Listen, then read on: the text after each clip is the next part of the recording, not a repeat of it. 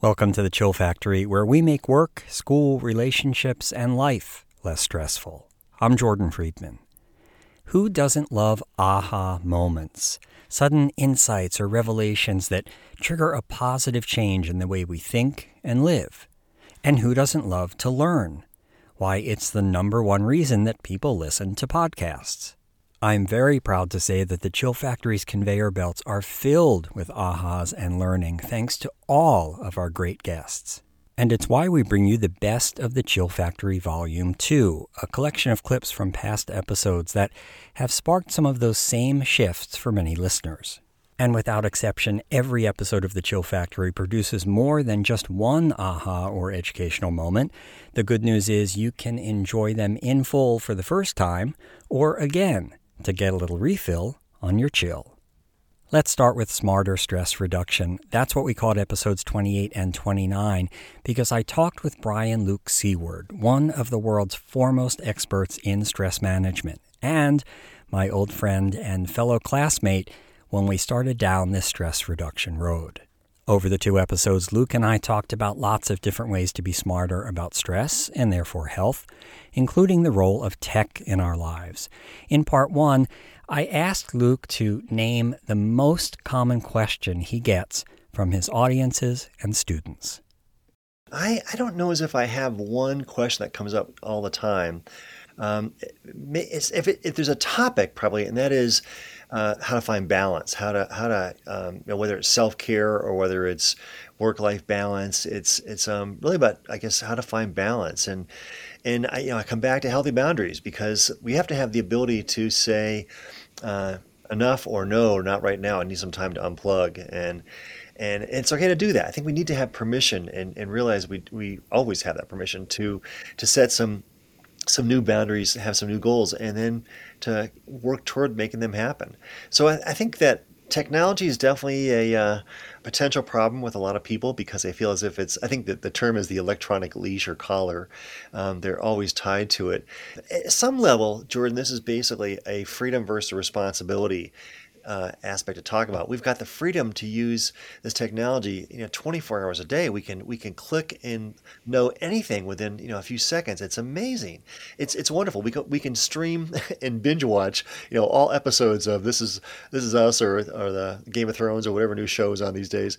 Um, but the question is, should we? And the answer is, eh, probably not all the time. We need to have some healthy boundaries. And and again, I want to come back and say that technology is not bad. We couldn't do this podcast without technology technology. Um, but we need to have some healthy boundaries with it because otherwise we give our power away, and that leads to victimization and to more stress as opposed to trying to walk in balance. One of my philosophies is that everyone can and should be a chill leader for others. This is especially true for heads of companies, directors of organizations, politicians, teachers, etc. Ora Shtull is a New York City based executive coach who's been working with leaders for 30 years, so she was the perfect guest for this episode called Leaders Should Chill. I asked her what steps someone could take to be a chill leader. So, first, start with yourself. Ask yourself these four questions.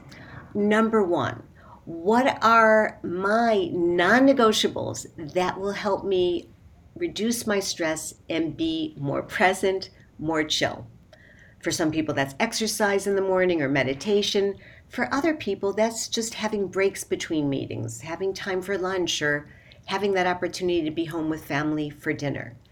Question number two is What are my activity priorities? And what goal do I have that I'm not accomplishing? Uh, for some leaders, they're so busy in the day to day tactical problem solving that they're not making time to plan strategically for what's next. Question number three is what's getting in the way? What workplace challenges are getting in my way? If they're getting in your way, they're likely getting in other people's way as well.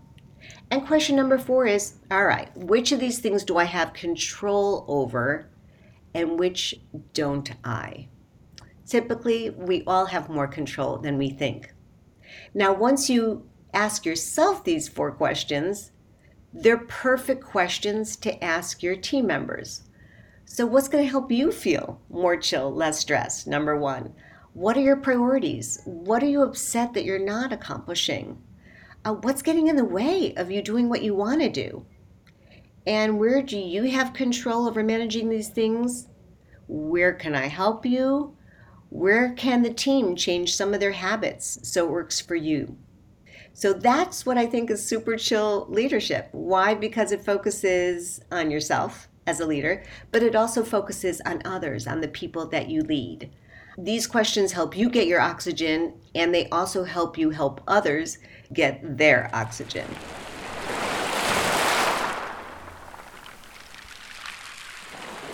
What's your story?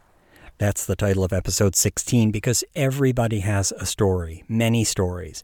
And there's a company called Narativ, founded by Murray Nossel, that helps people identify and tell their stories for all sorts of reasons, from better interviewing to career advancement to advocating for a cause. Jerome DeRoy now runs Narativ, and I asked him about one aspect of storytelling in particular. How do our stories support our health and you know to broaden that our our confidence our moods uh, things that we carry around with us in our in our heads all the time. At the very beginning the way that Narativ really started it wasn't even a company yet. It was just an idea when Murray was working with people who had HIV and AIDS uh, back in the mid 1990s. And this was before the drugs that exist today existed. And so people were dying, and it was an epidemic, and, uh, and there was a lot of fear and, and a lot of death everywhere. And young people were affected by this. And so, one of the things that Murray realized when he was working as a social worker in New York, he worked with a group of people with HIV and AIDS. And um, one of the things that really helped them was telling their story and being witnessed in telling their story, because many of them had never really had an opportunity to be heard in that way, where they could just tell the story of their life and what happened to them. And it was very therapeutic in the sense that now they felt like they had a voice. And it went from having a voice to then using that voice because then they actually became advocates for better treatment, better care for people with AIDS. And their advocacy was very successful uh, based on the fact that they were using personal stories. So I think there's something that happens in the human mind when we hear somebody else's story. It helps us to understand that person, and then it helps us to connect our own experiences to that person you know and so it's like you can be completely different people from very different backgrounds different race different ethnicity different country even different language. But once you hear something of themselves in a story then you're able to go back into your own experience and say oh something similar happened to me. Let me tell you about it. And that feels really good because now you're in a moment of connection. And the aim i think of storytelling and certainly you know, even if I work in businesses, especially if I work in businesses actually, it's really about connection and it's about connecting people. And once you feel connected to someone else's needs, wants, desires, longings, and you're able to see yourself there, I think it, it really has a huge um, healing benefit. Jerome outlines the steps, the process for identifying and telling your story in episode 16. So check out What's Your Story?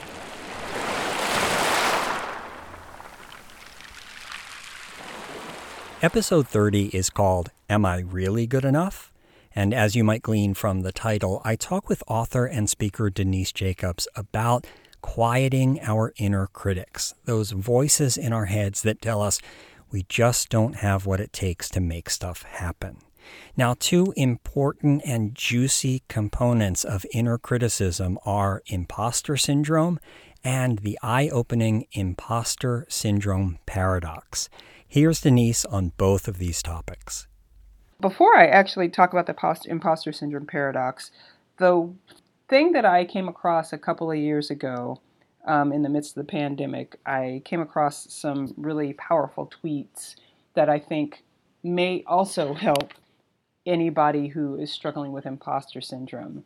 And that is, and again, particularly if you're in a disenfranchised group So if you're a woman, if you're a person of color, however you show up, that there is going to be a really good chance that you have imposter syndrome. And there's a really good chance that you have imposter syndrome because people treated you like an imposter your entire career. Mm. And as a black woman, I can tell you that that is absolutely true.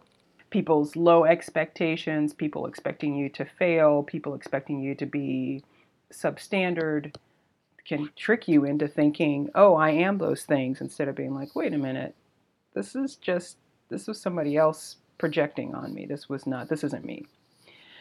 The quote was, maybe you're not an imposter, maybe you've been treated like one your entire career. And I just want people to take that in and potentially look at that and say, oh, snap, that actually has been my whole career. Number one. Number two, the imposter syndrome paradox, you can pair that or you can, you know, take that and like up the ante with the imposter syndrome paradox, which is you only feel imposter syndrome when you're competent and skilled. In other words, imposters don't get imposter syndrome. It's only the people who are competent and skilled who experience imposter syndrome. And I have to tell you that that particular truism has gotten me through so many different situations. As soon as I start feeling that like, oh my god, I can I can I should I I can't believe, oh my gosh, then I go, wait a minute. Wait a minute the only reason I'm feeling like this is because I'm awesome sauce. And they wouldn't have come to me and asked me to do this if this wasn't something that I'm really already good at and I'm competent and skilled at.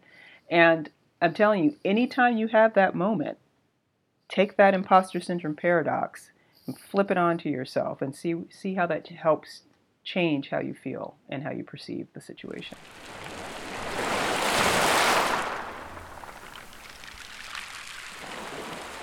Being silent is the subject of episode 19, Silent for a Month. That's exactly what my guest Tai Bendit had recently done at a retreat center in California. He had done many shorter silent retreats, as have others, for stress reduction, re energizing, spiritual healing, or just to experience this thing that seems to be vanishing from all of our lives silence. I asked Tai how he would talk with someone who was interested in being silent, but who was also resistant to it for some reason. His answer ended up applying to so many things in life. It is a hard thing when in daily life we are used to being constantly stimulated, right? Through phones, through um, technology and emails, through people around us, in our environment, through the news. Um, it's really unusual to even sit down for 30 minutes, right, and do nothing um, that can be hard. And, and, and then, you know, you try extend that to, to sitting and walking in silence all day for five days. It's like, it's, not, it's so hard. Um, or just the same way that you wouldn't, you know, wake up one day and run a marathon. You know, first you go out and, and you know, you run a mile and then, you know, the next week you do two miles a day or whatever it is. I, I think it's very similar.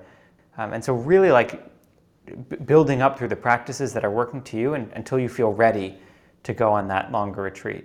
So, so that would be what I encourage people who are interested in this is, um, you know, you don't need to dive in, just, you know, dip a toe in first and there's tons of apps and resources out there. So you can find like, you know, what's a, a little bit beyond my comfort level so that I'm training, but not way beyond my comfort level that I'm freaking out. I think it's also important to say that we can be quiet for 30 seconds.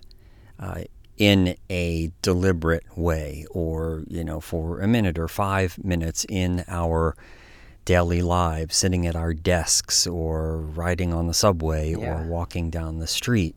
Right. Um, that, that if someone is interested in the idea of silence or mindfulness or a meditative state, you don't have to go to a retreat. You don't have to go to a school. You don't have to take a course you can just sit with yourself without distractions, without technology, and either do that every day for the rest of your life or build up, as you just said, to uh, something more formal or different.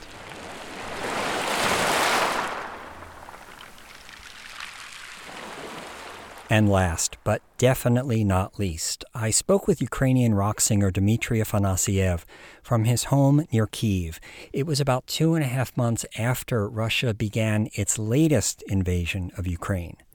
The episode's called Rockin' Resilience because it's a real time study in ways to deal with circumstances completely unimaginable to most of us. Yet, the episode has lessons for all of us. Shortly after the war began, Dimitri said goodbye to his wife and young daughter, who went to live in a safe European country.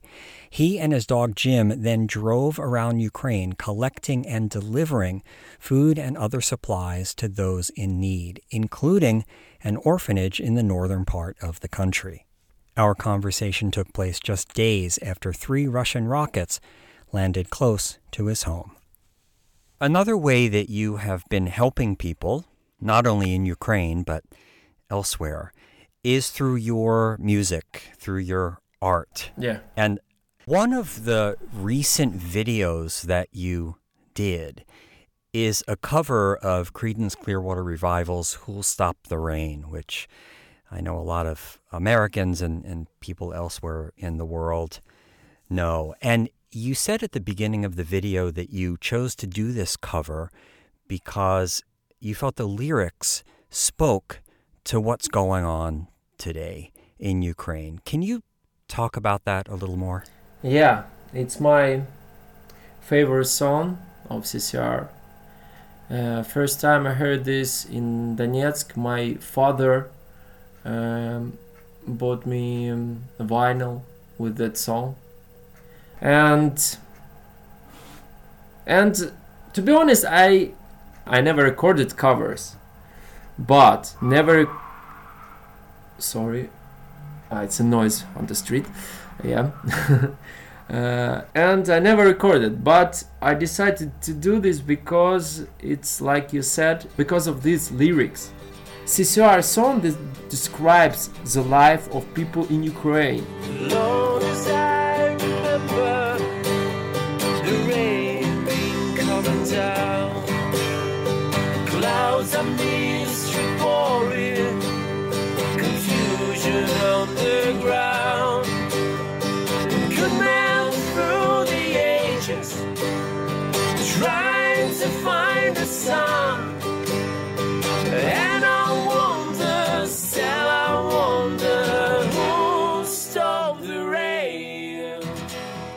From where you sit near Kiev, is there anything we can do for you? For me, is to have the opportunities to spread my word. I, I think it's necessary to avoid similar mistakes in other countries and tell the truth.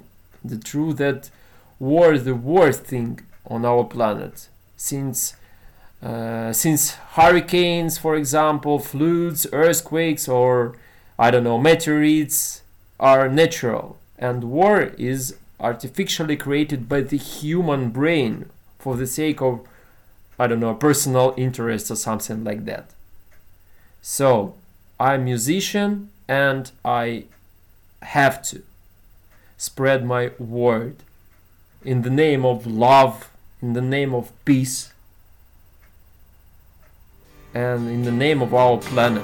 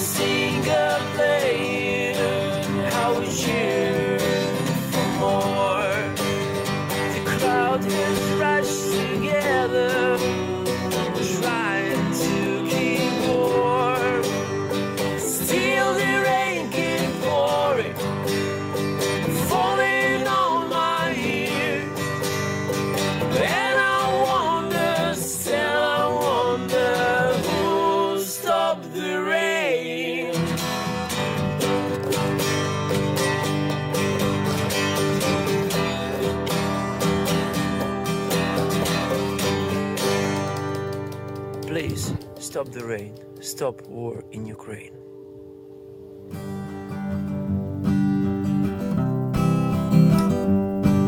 It's quitting time for this episode of The Chill Factory. I'm Jordan Friedman. Thank you so much for listening. We're going on summer break and we'll be back in September with new episodes. Follow us wherever you get your podcasts so you'll know when we return. And you can always find all episodes and more resources at thechillfactory.net. And as French author Jules Renard said, laziness is nothing more than the habit of resting before you get tired.